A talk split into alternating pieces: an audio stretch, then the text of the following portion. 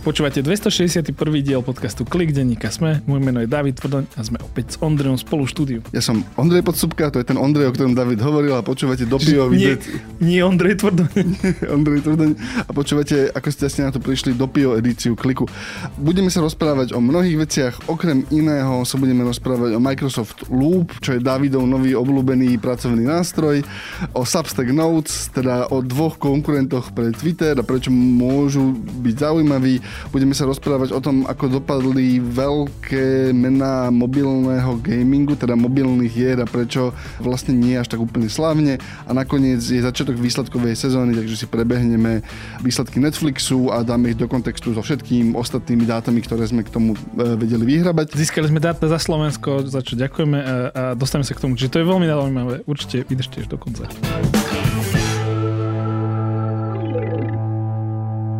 Hyperia Klik počúva, Hyperia ho podporuje. Hyperia SK. Začneme tým, že vysvetlíme, čo je Microsoft Loop. Microsoft urobil... Uh... Nechám teba hovoriť a potom ja... Dobre, dobre, dobre.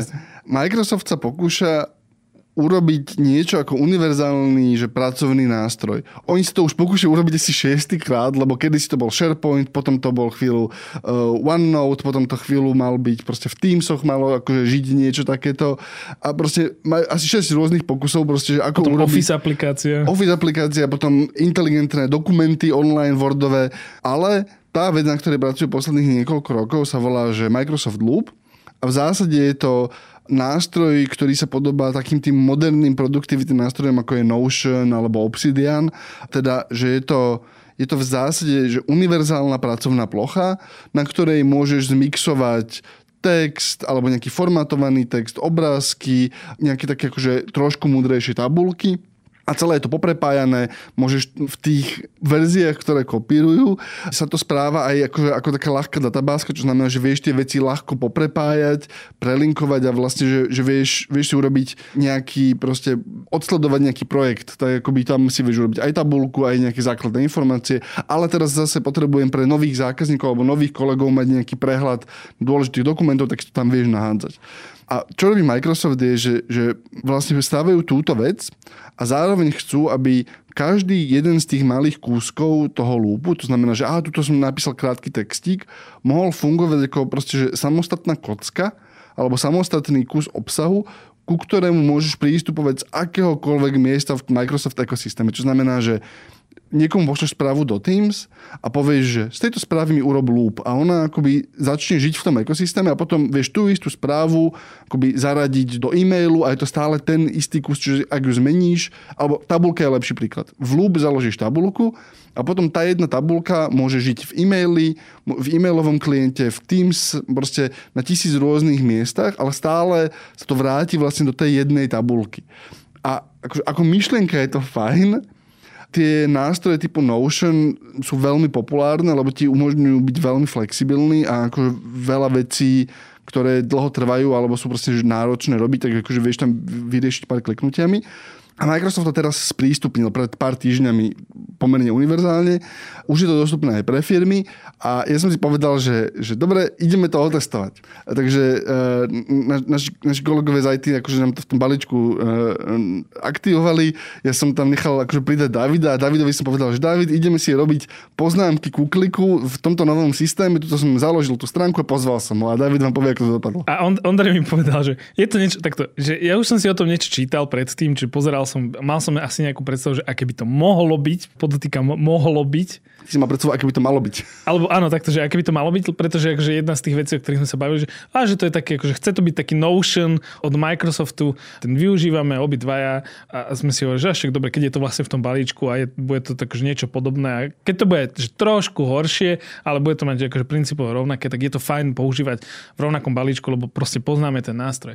Takže Ondro by to akože týmto predal, ja som otvorený experimentom veľmi a potom nasledovali akože, že správy, ktoré som posielal Ondrejovi. Lebo Dávid nevedel, že skutočne si ho používal ako tých kanárikov, čo, čo púšťate do bade, že, že, mm, že skúsime, čo sa stane, keď tam hodíme, keď do akože tej, tej loop diery, uh, akože hodíme jedného človeka a necháme ho tam pracovať, aby sme boli feroví. Ja som si to prešiel s tebou, tú epopeju. Dokonca ono to začalo ešte inak. Dokonca, že ty keď si to mal prvýkrát aktivované, ty si mi poslal do mailu jeden loop. A ja som si ten a teraz to je, že loop od Microsoftu. Ja používam Microsoft Outlook aplikáciu na e-mail a kalendár v jednom. A poslali sme si to z pracovný e-mail, a, a ktorý tiež žije v Microsoft ekosystéme. A, a Ondrej mi to poslal a mne prišiel prázdny e-mail s odkazom. A Ondrej nechápal, lebo on mi to posiela, ukazoval mi, že ako to vyzerá na webe, kde to bolo akože pekné, obrázky tam boli, niečo sa tam hýbalo, hýbalo. A ja som dostal akože v rozhraní akože Microsoft prázdne, čiže akože to už bol prvý taký moment, že, že počkať, že tu niekto niečo zabudol na veľa vecí asi, ale že dobre. Takže to bol prvý moment, potom akože niekoľko dní, týždňov prešlo a teda, teda akože dostal som, že tu máš tu, tu, ten pracovný zošit, nastavil som to tam, môžeš, lebo my si vlastne preklik robíme vždy prípravu, celý týždeň si tam dáme témy, dáme si poznámky a pozeráme si, že čo ten druhý tam pripravuje a rozprávame sa o tom. Takže ja som tam začal dávať veci a klasicky príprave na klik si, si dávame obrázky. Tak idem tam akože drag and drop, teda že potiahnuť obrázok a nič nestane. A že, hm, asi som to zle spravil, tak som to spravil druhýkrát. Spravil som to tretíkrát. A potom som, potom som písal Ondrej, že Ondrej, že, že ty si vedel, že nefunguje tam pridávanie obrázkov, ktoré funguje, že všade. A, a ja píšem Davidovi, že a ty si vedel, že tam nefungujú spätné linky a ty si vedel, že tam nefungujú proste veci ako akože hashtag, ktorý keď začneš vyhľadávať. Prosím tak... pekne, v Apple Notes, čo je úplne, že ako keby, že na kosť oholené Notion, dokonca ani by som to že neprirovnal, ale akože Apple má natívne poznámky vo svojom systéme, kde presne toto funguje, že ty keď dáš hashtag, vieš, akože krížik a napíšeš napríklad, že klik, tak všetky ostatné poznámky, kde je klik, sa ti vedia zobraziť a prepoja sa, čo je jedna z tých akože najlepších funkcií tohto systému, že majú to rôzne redakčné systémy, my to používame, ale tie poznámkové aplikácie to začali mať možno pár rokov dozadu tam dávať a ľudia to akože zistili, že to je veľmi užitočné, keď ja si píšem akože poznámky a ďalšie online poznámky možno niekto, kto používal Evernote niekedy kedysi dávno, tak akože ho to neprekvapí, ale tých používateľov povedzme si nebolo veľa, lebo ten nástroj dneska prakticky neexistuje. Tak toto je úplne že taký, že, že veľmi základná, dobrá funkcionalita, ktorá tam nefunguje. A, a, a veľa vecí tam proste správa veľmi zvláštne a, a presne vidíš na tom, že tento produkt, lebo ja som pochopil, že čo sa oni pokúsili urobiť. Microsoft sa pokúsil z lúpu urobiť voči Notion to, čo je Canva voči Photoshopu. Canva je taký ten nový, populárny akože dizajners, graficko-dizajnerský nástroj, ktorý úspel vďaka tomu, že zobral akože pomerne komplikovaný proces, že chcem urobiť nejakú proste pozvánku alebo nejakú grafiku vyrobiť, ktorý robili iba profesionáli veľmi dlhé roky, alebo prevažne profesionáli. Nechcem sa 10 hodín pozrieť na návody na Photoshop. Áno a povedal, že nemôžete s tým urobiť všetky tie veci, čo robíte vo Photoshope, ale tu sme vám urobili 15 vzorov, ktoré je ľahké zmeniť a trošku ľahké upraviť. Ten výsledok nebude nikdy taký pekný, keď vám to robí profesionál, ale je to 90% toho, čo vy potrebujete. A stačilo to. A výhoda Canvy je, že je to tak jednoduché, že k tomu vie sadnúť prakticky ktokoľvek, začať si trošku klikať a akože dostane sa k nejakému výsledku. Bude niekedy horšie, niekedy lepšie, ale proste, že máš pocit, že áno, toto je zvládateľné pre mňa a výhoda sú tie vzory. Hej, že, že Canva ti hovorí, že chcem urobiť pozvánku na Vianočnú party a má 15, po, teraz už 1500 pozvánok na Vianočnú party, si vybereš jednu, prepíšeš nejaké veci a vymeníš snehuliaka za snehovú vločku a si spokojný. A ten loop je presne to isté, že ty keď otvoríš ten loop, tak prvá vec, čo ti spýta, že tuto je 10 vzorov, ktoré sme pri ti urobili, že aha, potrebujeme urobiť nejaké že, že rozhodnutie kompl- o, o komplikovanej otázke, tak tuto máme nejaký text, tu vysvetliť tú otá- ten problém a tuto je nejaký akože hlasovací modul, kde proste ľudia môžu napísať poznámku a akože dať svoj hlas, že aké riešenie vybrali.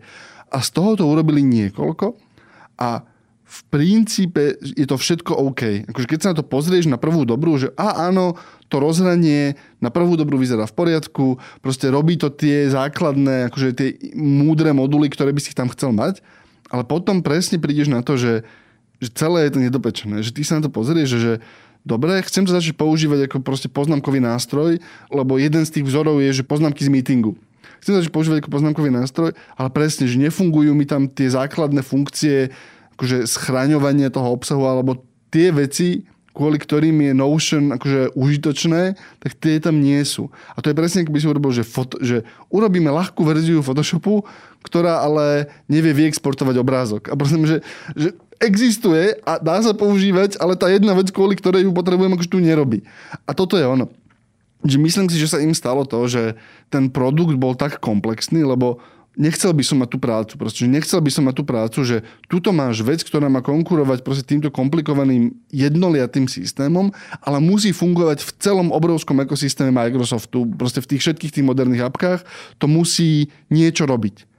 A akože nechcel by som dostať tú úlohu na stôl a vymýšľať, že ako to spravíš. A podľa mňa sa v tom utopili, že je to tak komplikované a toľko rôznych tých okrajových prípadov museli vyriešiť, že zabudli vyriešiť jadro toho produktu, aby to bolo samostatne dobré, alebo a je možné, že to za pol roka urobia. Hej. Je možné, že proste, keď sa tam pozrieme na to za rok, tak zistíme, že a nie, už, už tieto veci tam dopracovali a proste to, čo sme si pozerali, a oni to aj hovoria, že toto je akože skorá verzia, alebo myslím, že tomu formálne hovoria beta alebo akokoľvek, ale tie nálepky už pre tieto nástroje v princípe nič neznamenajú.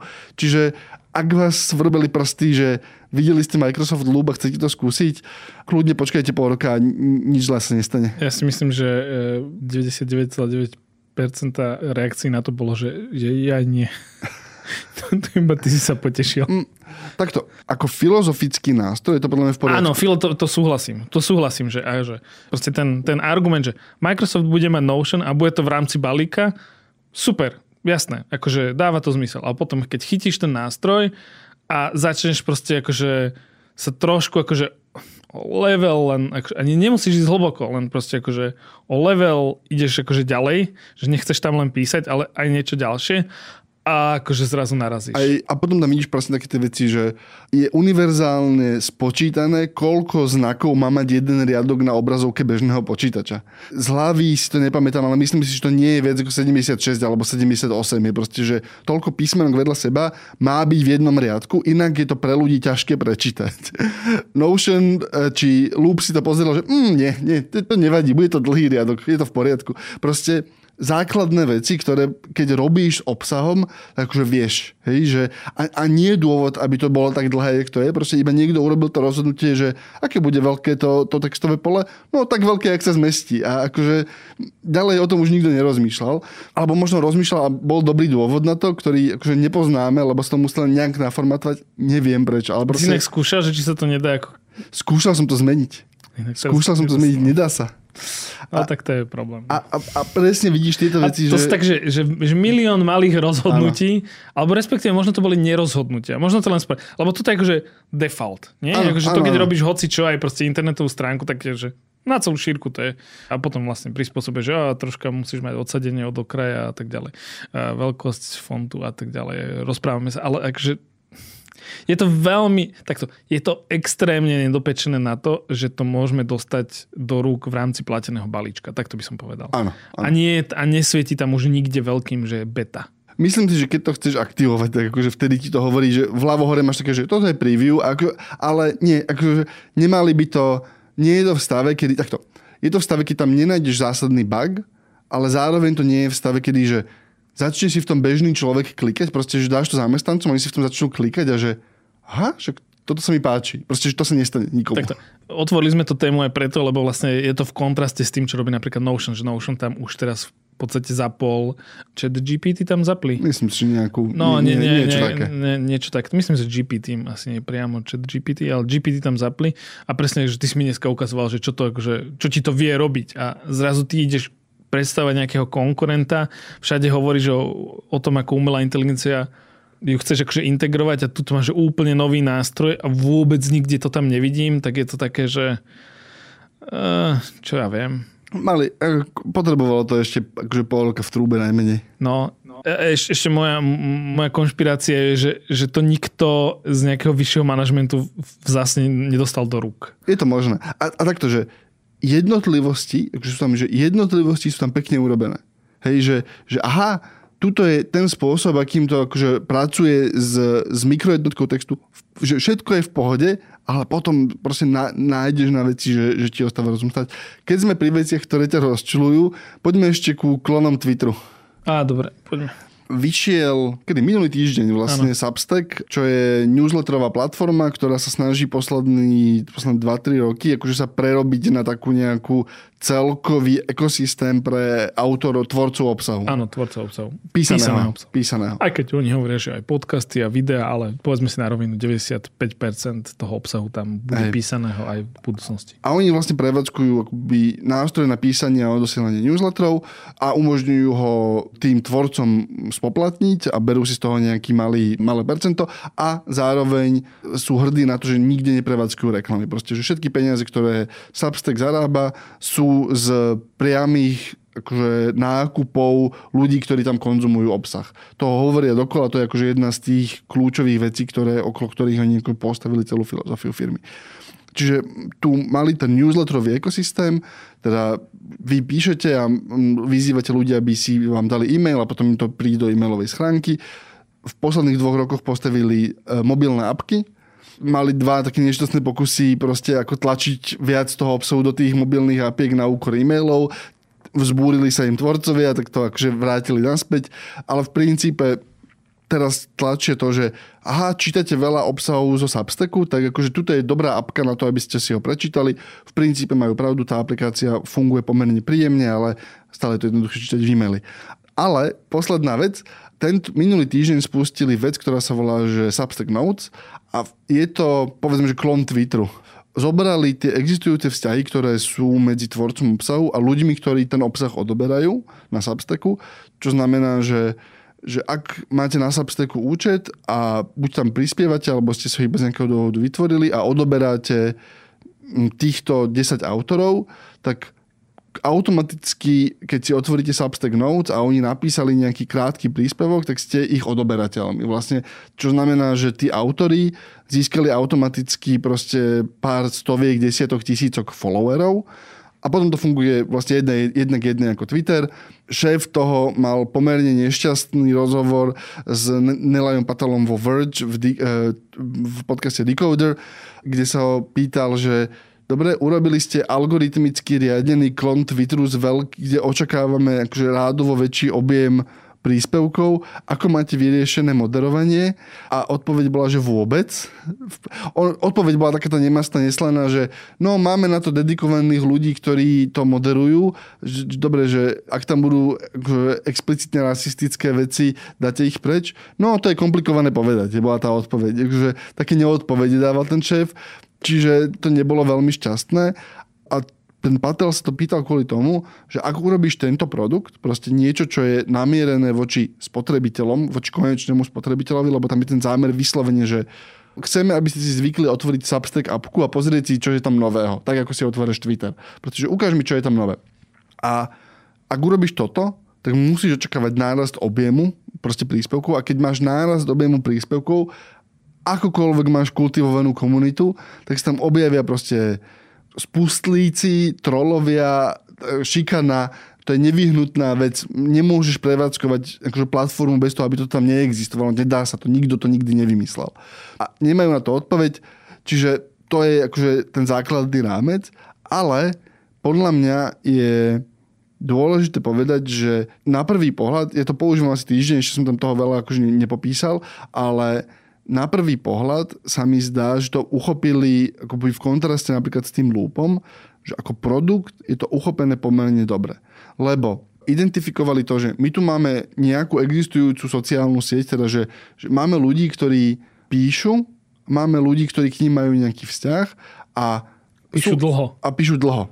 Áno. Píšu akože dlho, ale akože dlhé texty. Tak. A tie dlhé texty sa ťaž, ťažšie šíria. Proste akože skonzumovať ten dlhý text je náročné.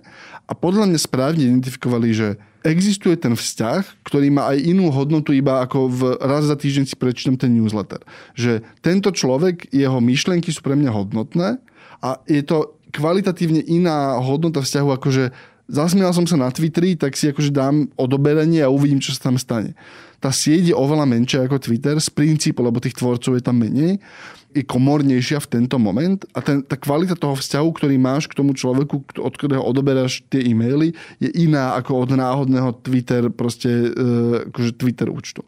Čiže podľa mňa to správne identifikovali a podľa mňa správne identifikovali to, že keď sa nestane nič iné, tak to pomôže ukázať to, že na tej sieti existuje viac ľudí. Lebo ty keď spustíš ten algoritmický feed nad tým a povieš, že aha, tak tento človek sleduje tohoto človeka a toho človeka sleduje tento, tak skúsim dať do toho feedu ešte aj tento obsah tomu človeku a vtedy podporíš odbery pre tých existujúcich tvorcov. Že je to spôsob pre tých existujúcich tvorcov, ako získať nových fanúšikov pred svoje newsletter, ktoré už aj tak píšu.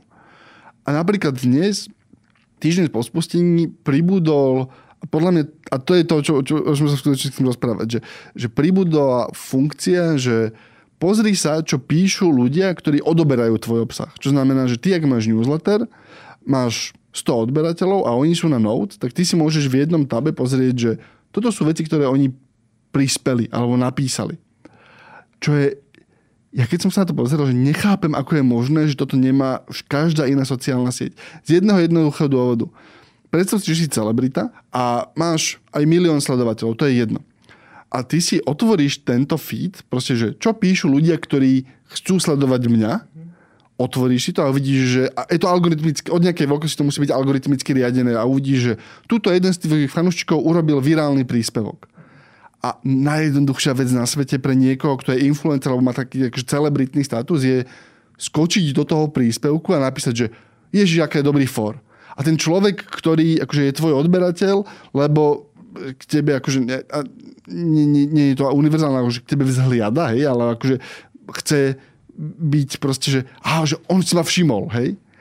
A tá emocia je tak silná, proste, že tak ti to pomôže budovať tú komunitu, tak ti to pomôže interagovať vlastne s tými ľuďmi, ktorí ťa, s ktorými chceš interagovať, lebo ich chceš mať, akože chceš, aby vnímali, že je ten vzťah akoby obojsmerný. Pre niektorých influencerov je to veľmi akože silný moment.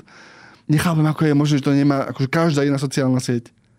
Lebo ti, keď nič iné, tak ti to presne umožní, že tuto viem, že na tých, pod tieto tri príspevky, keď iba dojdem a dám tam smajlika alebo srdiečko, tak tí ľudia sa, akože ten môj fanúšik sa strašne poteší, lebo proste toto a pre mňa získam ďalších fanúšikov, lebo on má inú sieť trochu.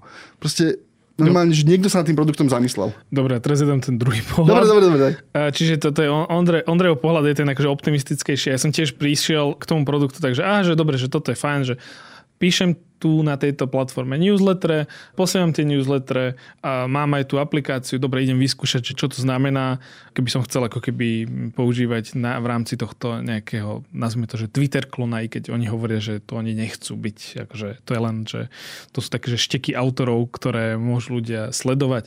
A v, v podstate ten, v tom rozhovore jeden z tých šéfov povedal, že čo je opäť akože kvitujem, je, že no tu máme ako keby my už aj vyfiltrovaných na tej sieti ľudí, ktorí vie vieme, že si platia za obsah alebo chcú si platiť za obsah a v rámci tohto im vieme ukazovať iných autorov, ktorí sa môžu prezentovať obsahom zadarmo a tým pádom vedia títo ľudia získať akože e, nových odberateľov od svojich ako keby kolegov, tvorcov, ktorých sledujú. Takže išiel som do toho, že aha, dobre, že to je zaujímavé. No ale veľmi ma to začalo rozmýšľam, ako to slušne povedať, e, nasrdilo. Aha. nasrdilo ma to. Pretože mi začali chodiť notifikácie.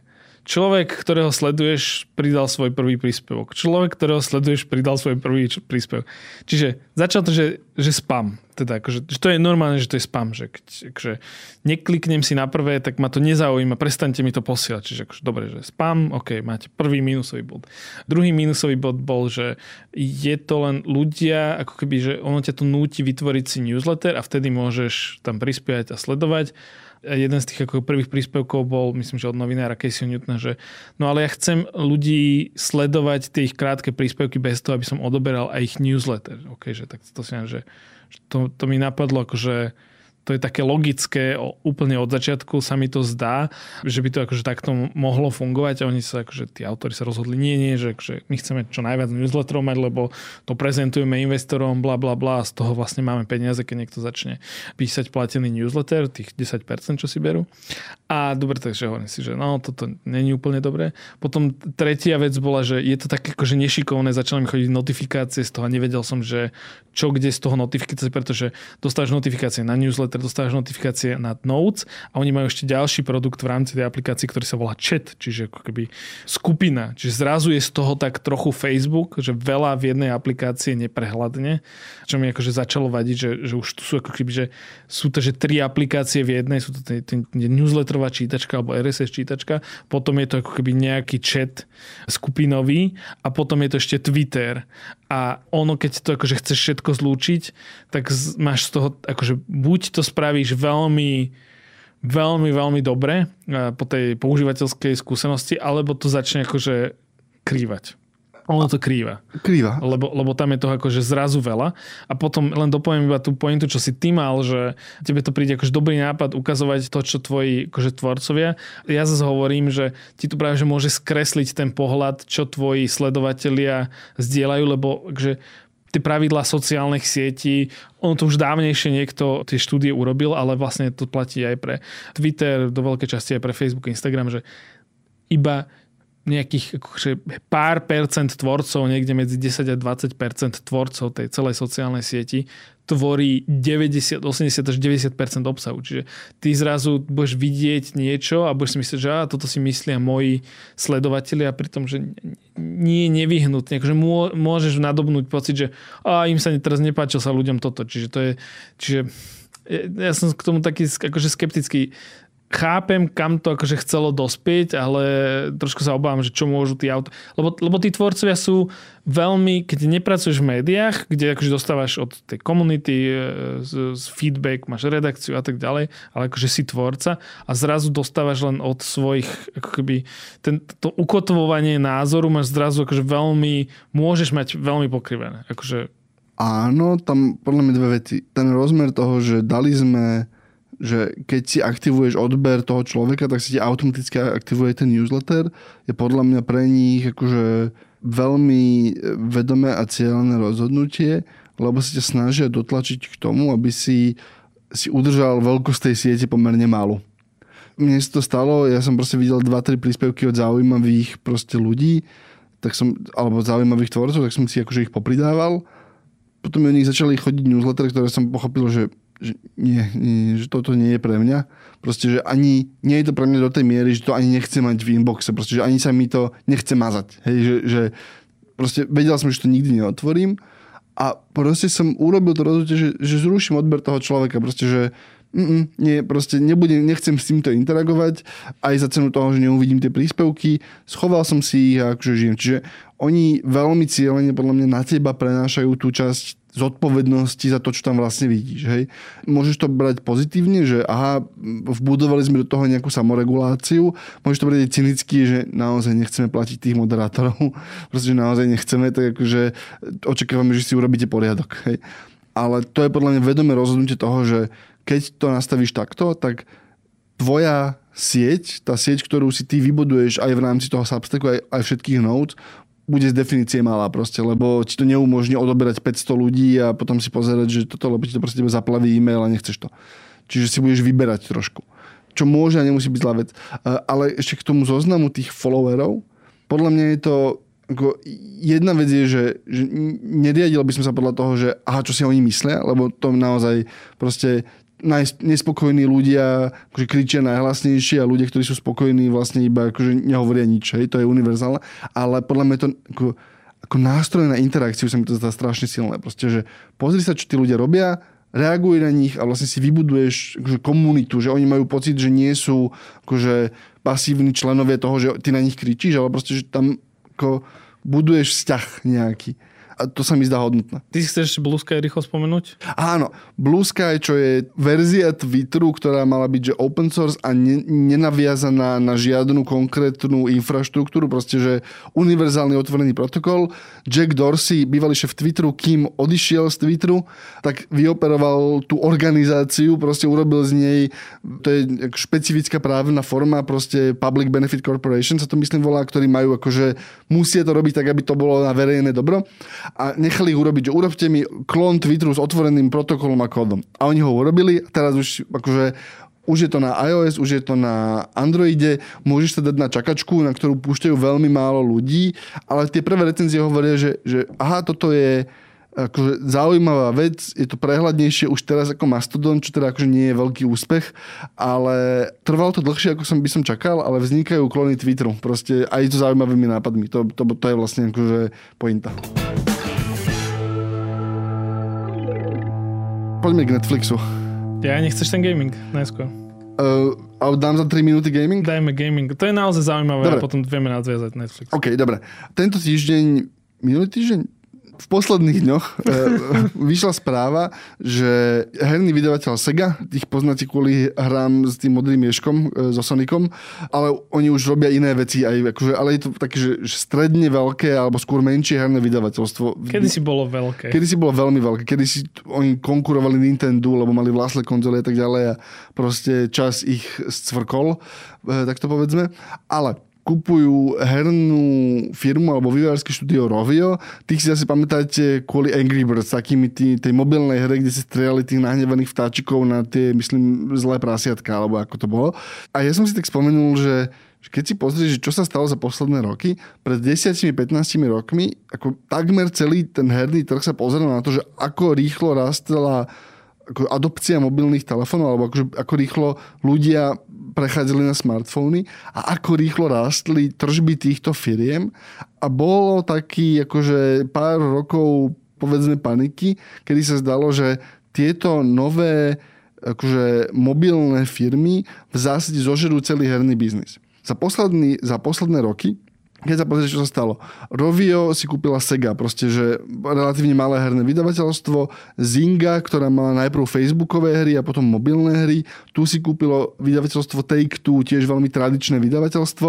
King, čo sú tvorcovia Candy Crush, čo je akože šialene zisková hra a najziskovejšia hra toho vydavateľstva, ale súčasťou vydavateľstva Activision Blizzard, ktoré si pravdepodobne akože kúpi Microsoft. Ešte myslím, že dva veľké regulačné úrady sú také akože rozkývané na tom. Mal to by sa malo rozseknúť mimochodom v ďalších troch týždňoch. Čiže vlastne všetky tieto akože veľké herné, mobilné akože behemoty sa vlastne začlenili do toho tradičného biznisu. Pravdepodobne je veľa interpretácií, tá, ktorá mne sa pozdáva najviac, je, že oni v zásade budú fungovať ako, akože, že nevedia fungovať bez toho ekosystému. Čo znamená, že oni budú fungovať lepšie, ak použijú to svoje know-how na to, aby ho opreli aj v tých mobilných hrách proste o známe značky, o známe proste herné modely, o známe proste, že až, až asety, teda až, až kusy obsahu. Lebo v, v zásade sa stane to, že dobre, Candy Crush sa naučili robiť veľmi dobrý freemium model, keď ľuďom dáš zadarmo a potom od nich lákaš 5 centov proste za nejakú akciu, ale keď tento istý model použijeme do mobilnej verzie Call of Duty, tak zrazu začne zarábať viac, lebo proste Call of Duty je pútavejšia hra ako proste Candy Crush pre nejakú časť toho publika. Čiže tam vidíš, že oni vlastne aj, aj tieto hry, aj tieto akože, mobilné firmy pravdepodobne sa sú, stanú súčasťou tých akože veľkých konglomerátov, ktoré dnes vznikajú. Keď sme sa o tom rozprávali, si sa ešte pýtal, že, že prečo ich vlastne nekúpil Netflix? A tam je tá odpoveď pomerne jednoduchá, že pre Netflix je Rovio zbytočná kúpa. Sega si kúpuje Rovio kvôli tomu, že Rovio má know-how v tom, ako prevádzkovať mobilné hry, ako prevádzkovať ten obchodný model postavený na drobných transakciách. Pre Netflix sú to zbytočné veci. Netflix stavia tie svoje mobilné herné štúdia, a už nie len mobilné, ale stavia tie svoje herné štúdia, ale je to postavené na tom predplatiteľskom modeli, ako je to ako prídavok k predplatnému tento týždeň vyšla správa, že do Netflixu prechádza človek z e, Microsoftu, ktorý tam 20 rokov akože vlastne riadil tie ich akože najpopulárnejšie hry Halo sériu. A hovorí, že pre Netflix budem robiť akože špičkovú, vysokoprodukčnú, akože drahú hru, ktorá bude na viacerých platformách, čo ti naznačuje, že pravdepodobne na PC a mobiloch, pravdepodobne na konzolách.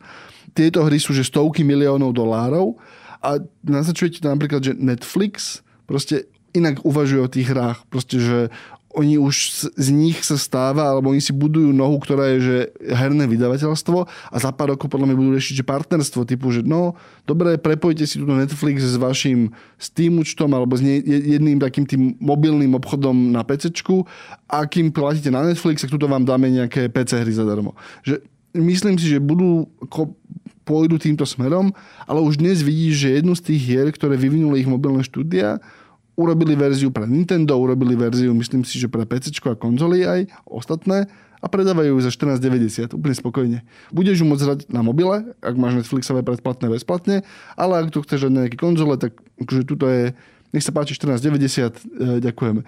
Toto pomerne úspešne prevádzkuje Microsoft mimochodom s tým Game Passom. Čiže bude to tam, akože v tých mobilných hrách to ešte bude zaujímavé a Netflix tam bude akože zaujímavejší hráč, aký si ľudia intuitívne myslia. Aj kvôli tomu ich obchodnému modelu. Ja len poviem, že, že myslím, že oni boli hodnoť, oni mali trhové hodnotenie že miliardy v nejakých 2016. Áno, áno, áno. To boli, že celý ten tie akože veľké mobilné vydavateľstva, to boli akoby v skupine boli že desiatky miliard, možno stovky miliard dokonca ale aj tie hodnotenia splasli proste, lebo, lebo ten trh sa posunul aj na mobil.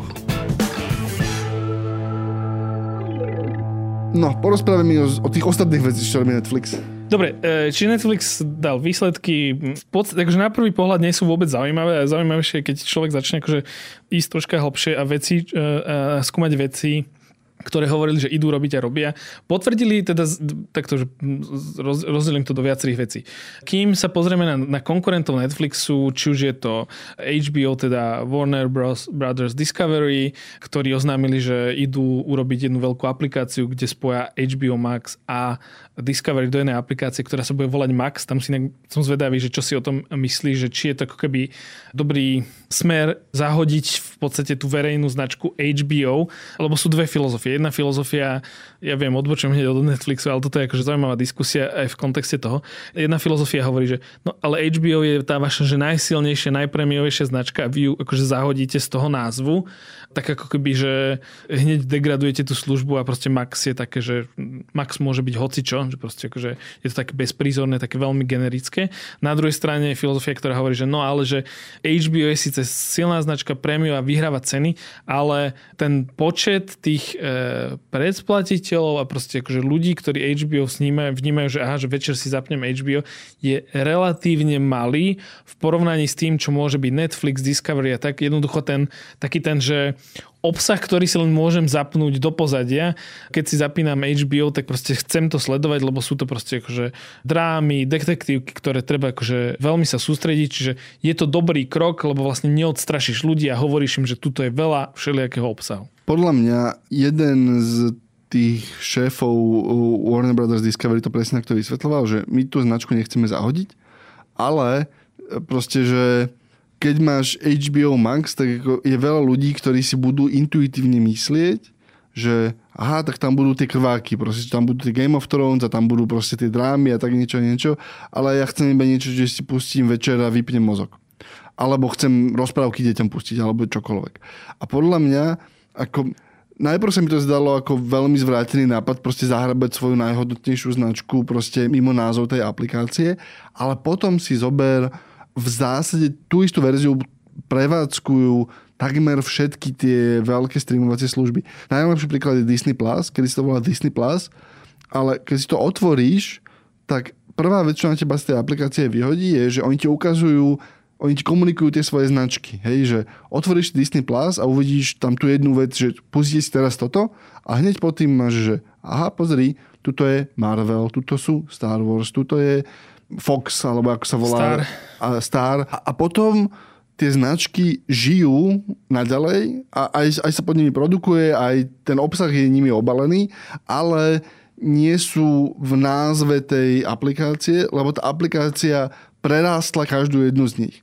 A zdá sa mi, a pred dvoma týždňami by som ti si dal inú odpoveď, ale keď som o tom trochu rozmýšľal, tak sa mi zdá, že je za tým perverzná logika. Proste, že ty zjednodušíš tú značku, povieš, že toto je obal pre všetky tieto veci, je to jednoduché slovo, rýchle, proste zapamätáš si ho a potom musíš naučiť ľudí, že nie, chceš HBO, tak si kúp Max. Proste, že to sú tie HBO žije v streamovacej appke Max, ale žije tam aj, teraz neviem, aké sú tie ich detské veci akurát, akože SpongeBob, alebo proste to je jedno. To je jedno, proste žije tam aj vaša obľúbená rozprávka a žije tam aj... Je tam nemálo detského obsahu, povedzme takto. Áno, ale to isté ti hovorí Disney, kde je to jednoduchšie, lebo sa to volá Disney, ale Disney ťa musí naučiť tú inú vec, že aha, chceš Disney, ale však v Disney sú aj tie krváky, proste, že, lebo je tam Fox, aj, lebo je tam proste Predátor, hej. E, čiže a, a oni to majú, je, to, je, to, je, to je iba iná verzia toho, toho istého problému. To je inak vec, ktorá teraz nie e, e, nový, staronový šéf Disney hovorí, že oni, oni chcú sa vrátiť k tomu ako keby rodinnej byť, že viac rodinná značka, pretože teraz presne, že pridali veľa toho akože obsahu pre dospelých a veľa z toho obsahu pochádza aj z hulu, ktoré uvažujú, že možno predajú a teda nie je isté, že či si nechajú aj obsah alebo či len predajú akože platformu a obsah si budú licencovať ďalej. To neviem, akože nevidíme do tých dát, oni určite vidia, že koľko sa to pozerá a či sa to platí. Ale teda, či, čiže ty sa akože prikláňaš k tomu, že generickejšia značka, ktorá má potenciál akože byť všetko pre všetkých, tak? V princípe si myslím, že áno. Dôležité je, že či sa im podarí udržať tú HBO značku v rámci tej aplikácie. Hej, že či stále budeš mať nejakú vnútornú štruktúru v tej firme, ktorá o sama o sebe vie, že je HBO a má iné nároky ako je na zbytok toho obsahu. Takto, že oni mali veľkú konferenciu, kde ten v podstate že programový riaditeľ HBO, ktorý roky e, je zodpovedný, teda nie ten človek, ktorý dohadoval, koľko sa bude za čo platiť. To bol vlastne človek, ktorý vtedy, keď to prevzalo AT&T, odišiel a on teraz vlastne robí tie hity, ktoré má relatívne hity, teda Apple TV Plus a proste prináša tam Ačkových hercov do seriálov, filmov a oni si budujú proste ako keby druhé HBO de facto. Ale e, vlastne to sa rozprávam o case, on sa volá, že Casey Blois, ktorý presne akože pracuje s tými tvorcami a on presne hovoril, že, á, že, že ako keby, že chceli utvrdiť aj tých investorov, že HBO neodchádza, že tu budeme mať, že 10 rokov bude chodiť seriál Harry Potter. Čo je akože trošku otázna značka už v dnešnom ako keby kontexte e, kvôli tým e, rôznym škandálom, čo sú okolo autorky, ale teda dobre. Je to stále akože silná značka. A, a potom, že iné veci a toto, že všetko, že, že HBO tu akože zostane. A budeme robiť aj tie akože drahé drámy, ale budeme robiť menej toho akože stredového obsahu, lebo to bude prinášať Discovery a tie ďalšie. Čiže že dáva to zmysel, akože myslím si, že to e, bude záležať, oni historicky keď historicky proste a to hovorím, že posledných 5, 10 až 10 možno rokov, ale 5 najmä, keď vlastne HBO prevzal, alebo ten Warner Media prevzal AT&T, veľký telekom v Amerike, tak, tak veľmi nešťastne komunikovali zmeny, ktoré sa diali, že z HBO máš HBO Go, potom máš HBO Max a potom, že čo je čo, všetko funguje naraz, čiže akože bude tam veľmi záležať na tej komunikácii, keď toto zladia, tak ja si myslím, že to môže fungovať. Dobre, ale teda túto odbočku sme mali preto, lebo že vlastne jeden z tých filozofických alebo teda strategických bodov, ktoré povedali, je, že chceme vrátiť viac filmov, chceme sa vrátiť k tomu pôvodnému, že filmy budú začínať v kinách a proste bude niekoľko týždňov budú filmy chodiť do kin. Teraz to hovoril Netflix alebo HBO? Nie, nie HBO. H, akože Warner, Warner respektíve, tak. že Warner Bros. Discovery.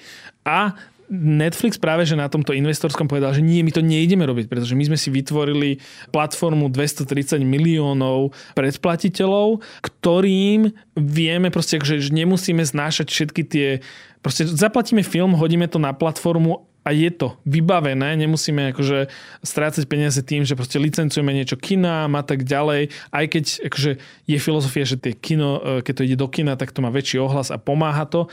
Zároveň sa môžeš pozrieť na Amazon Prime, ktoré si teraz kúpilo film uh, Bena Afflecka a Meta Damona s názvom Air, ktorý ako keby o počiatkoch Nike, keď začali si, keď si zobrali vlastne, keď spravili tie Air Jordany, keď sa akože začali s, s Michaelom Jordanom a tak ďalej. Celý ten... Je, je to film o tenis teniskách. Je to film o teniskách, ale proste máš tam Ben Afflecka a Meta Damona.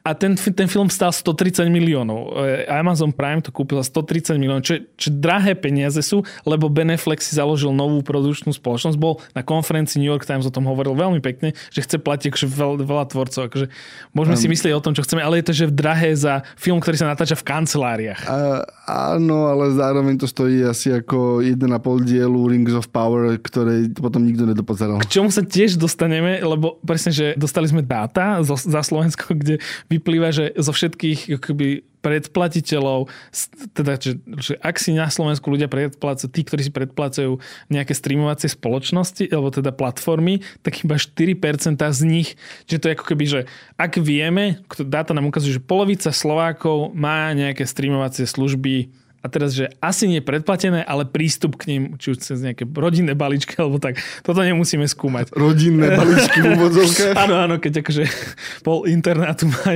jeden login, tak napríklad. Rodinný balíček. Áno, to je rodinný balíček. Tvárime sa, že sme široká rodina. Stále, stále je to lepšie ako to, čo jeden náš kolega volal slovenský Netflix, čo boli, čo boli pirátske stránky. Ale odtiaľ sme sa posunuli teda. Odtiaľ sme sa posunuli, že sú rodinné balíčky. A teda Amazon Prime podľa týchto dát je 4%. Ale len 4%, e, čiže na Sloven- a ešte, ešte dokonca tie dáta, ktoré ukazujú, e, ukazuje Prime, ukázal cez nejaký Nielsen alebo tak, je, že aj tí, čo to začali, že tí, čo to majú aktívne používajú a začali to používať, že takmer nikto to z nich nedopozeral. Čiže je možné, že keby sa mali stretnúť všetci diváci, čo dopozerali pána prstečov na Amazon Prime, tak asi by sa zmestili do jednej bratislavskej krčmy. Um, a, a ešte by tam zostalo miesto. Ťažko, akože podľa mňa dopozerali. To, Naozaj, že dopozerali. Podľa mňa to boli že stovky ľudí, čo to dopozerali na Slovensku. Zmes, uh, do nejakej, do nejakej tá, akože pivárne veľké sa zmestili. Asi.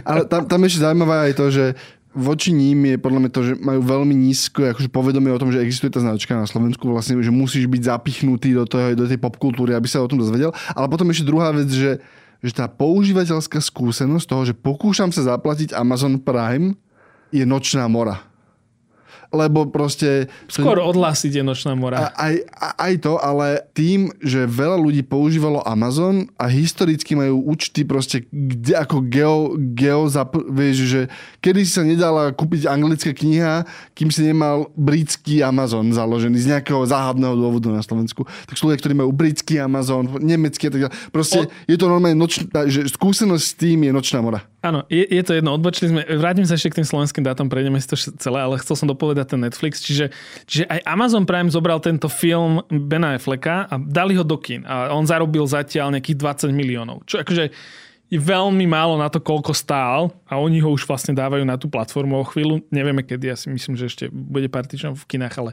vlastne určite si v kinách nezarobí toľko, ale tiež majú tú stratégiu, že poďme si aspoň čas peňazí vrátiť s tým, že to dáme do kin. Je to také ako keby, ono to znie, že ľahké, ale vlastne Netflix ide proti tomu, že prečo by sme to robili, keď vlastne tu máme tú svoju platformu, čo je úplne logické, plus to bola jedna správa. Druhá správa bola v tých oznámoch je, že idú rozširovať ten ako keby mm, crackdown, respektíve, že tie rodinné, tie rodinné zdieľania sa idú pozrieť na ne bližšie, že čo sú naozaj rodinné zdieľania a čo sú len spolužiaci na internátoch.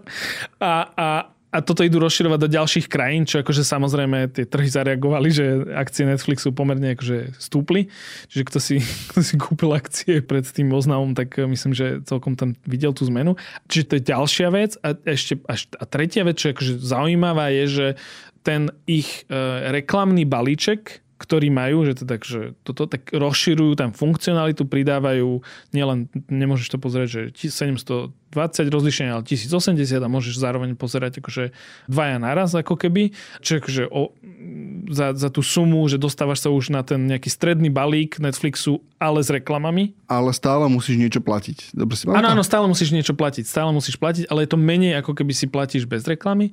A teraz tá vec je, že povedali, že áno, že darí sa im to, majú predané a proste, že vidia, že vedia e, vlastne na týchto ľuďoch zarobiť akože keď majú, lebo oni prvé, myslím, že kvartály, keď to predstavili, to nemali vypredané a teraz postupne na to nabiehajú ľudia. Samozrejme, nedá sa to ešte kúpiť, že tu sa to nedá kúpiť. Keď to raz príde k nám, tak uvidíme, čo sa stane, že či koľko ľudí na, na toto preskočí, pretože oni tam tej reklamy nemajú veľa, čo akože zrazu je pre teba menej atraktívne ako možno nejaká televízia alebo YouTube, kde tá reklama sa akože opakuje a tam je to akože čaro, že e, z pohľadu inzerentov, že stráviš tou reklamou veľa, a toto je skôr, že prestížna platforma, kde bude menej reklamy. A ešte, ešte je podľa slov e, od teda e, z agentúr, že drahá, takže uvidíme. Čiže to boli akože tri, tie tri veci a preto vlastne e, vyzerá to, že majú za sebou a ešte, ešte, ešte štvrtý oznam bol, že končia s DVDčkami v septembri skončia s DVDčkami, budú akože poslané, poslané DVDčko. Je to vlastne ten biznis, v ktorom Netflix začal, že začali posielať DVDčka a na tomto celé vybudovali. Čiže toto po 25 rokoch e, skončia, už nebude Netflix posielať DVDčka. Čo som ja nejak akože mal v hlave, že to majú, ale stále ma to prekvapilo, že vlastne to ešte stále majú. A teraz tie slovenské čísla. Čiže, aby som nezabudol, tieto dáta nám poskytla agentúra Wavemaker zo zdrojov grupem Audience Origin a pozerá sa na to, že koľko slovenských používateľov streamovacích služieb má ktorú službu. Dominantná absolútne Netflix. Čiže keď si povieme, že, dobre, máš Slovensko 5 miliónov ľudí, tak polovica z tých 5 miliónov ľudí má prístup k tým streamovacím spoločnostiam a polovica z tej polovice má Netflix. To znamená, že ako keby každý štvrtý Slovák veľmi zjednodušene má prístup eh, k Netflixu. Potom, toto je prvý prieskum, kde som videl YouTube Premium za Slovensko.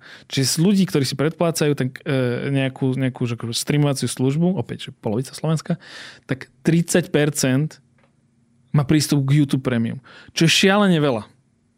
Mne sa to zdá šialene veľa. A aj, aj mne veľmi ma zaujímalo presne, koľko je tam takých tých, uh, povedzme, že rodinných prístupov. Takto, že, ale to YouTube um, v tomto je otvorenejšie, lebo on nehovorí úplne rodiny, ale že daj účet ano, ano. a ty môžeš v podstate, že hoci komu udeliť účet. Že tam je tá definícia, nie je to, že rodina, ale ako keby, že vytvor si, oni síce to nazývajú, že vytvor si rodinu, ale nemusí to byť, akože nepozerajú sa, že tá rodina je nejak akože extrémne. Majú voľnejšie tie pravidla. Majú voľnejšie tie pravidla. Čiže čo znamená to, že um, takto, YouTube mal posledné, ale posledné roky má akože veľa akcií a najmä posledný rok a niečo pritlačilo na to, že veľa akcií, že môžeš si na, na pár mesiacov kúpiť z, veľmi zvýhodnený YouTube bez reklam, lebo akože YouTube Premium síce máš prístup aj k YouTube Music, teoreticky tým YouTube Premium by si vedel nahradiť aj Spotify a ešte mať, lebo máš YouTube Music, kde akože takmer rovnaká hudba a ešte má je to použiteľná aplikácia a ešte máš akože YouTube bez reklama plus nejaký akože extra obsah.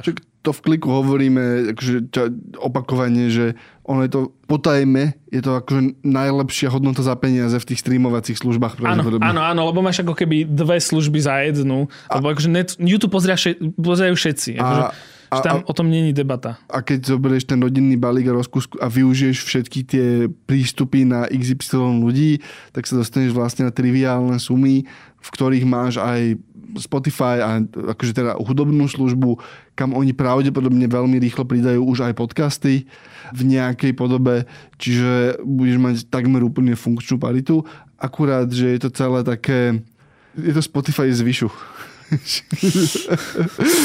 um, nie funkčne, ale pocitovo. Ja, ja som len to chcel povedať, že vlastne tých používateľov YouTube je na Slovensku 4 milióny, že každý pozera YouTube, takže že dáva to zmysel. Ale to som chcel povedať. Čiže akože, áno, je to, je to veľa a nikdy, ja som nevidel dáta na Slovensku. Čiže akože veľa ľudí, že po Netflixu veľa ľudí má YouTube Premium a potom vlastne tieto dáta z, z od Wavemaker hovoria, že, že na treťom mieste je YouTube, eh, teda pardon, eh, na treťom mieste je potom HBO Max 28%, Vojo 24% a Disney Plus 15%.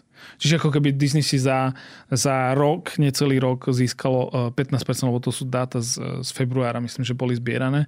Veľmi zaujímavé. Veľmi zaujímavé a potom eh, Amazon Prime teda z Apple TV Plus tam majú 4%. V, v, celý graf dáme potom, to máme v newsletteri. Ale myslím si, že tam napríklad pri Apple TV Plus, že tam sa typoval by som, že sa ti tam deje akože churn, teda technicky to, že ľudia si to kúpia, pozrú si, čo chcú a odídu. Aj toto a plus ešte oni mali dlho, že zariadenia, že keď si kúpiš zariadenie, tak tomu dostaneš. Áno.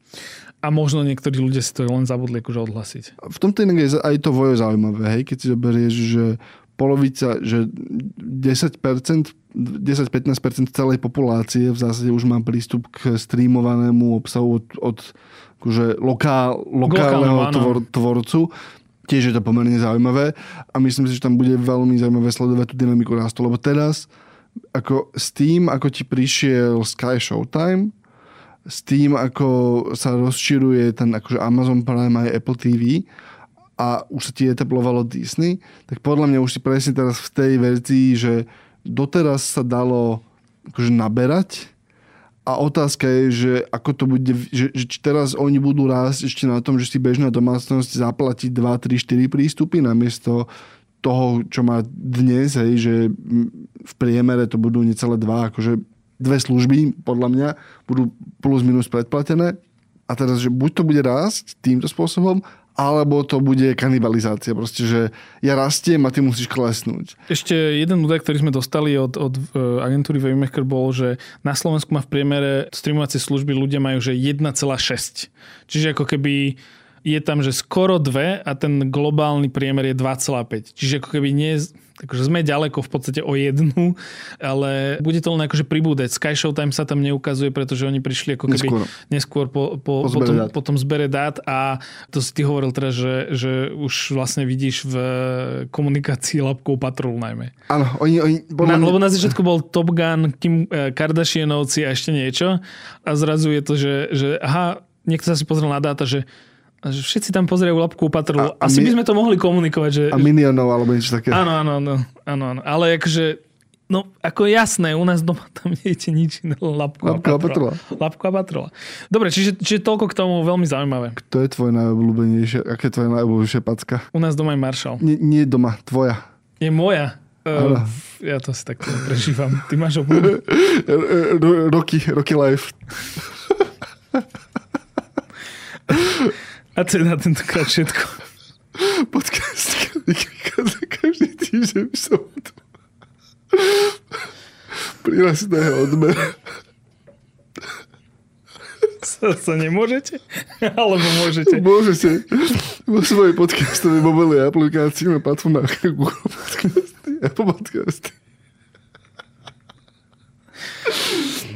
ale aj v aplikácii Smeska a všetky diely, ako aj odkazy na témy, o ktorých hovoríme, nájdete na adrese sme.sk, lomka klik, môžete odoberať náš newsletter, na, e, choďte na sme.sk, lomka klik mail, alebo e, navštívte odkaz. V popise tohto podcastu, prihláste sa na klik newsletter a dostanete spracované tie témy, o ktorých hovoríme, plus ešte prehľad správ. A môžete odoberať aj ďalš- ďalšie newslettere na hernyupdate.sk o hrách alebo na e, moje, niektorý z mojich newsletterov na davidtvrdoň.com a chcete s nami diskutovať, odporúčame ísť na Discord, opäť e, odkaz nájdete v popise podcastu. David, čo sa stalo s tvojim newsletterom, ktorý sa nedá menovať? Čaká na to, kým začnú chodiť deti pravidelne do škôlky.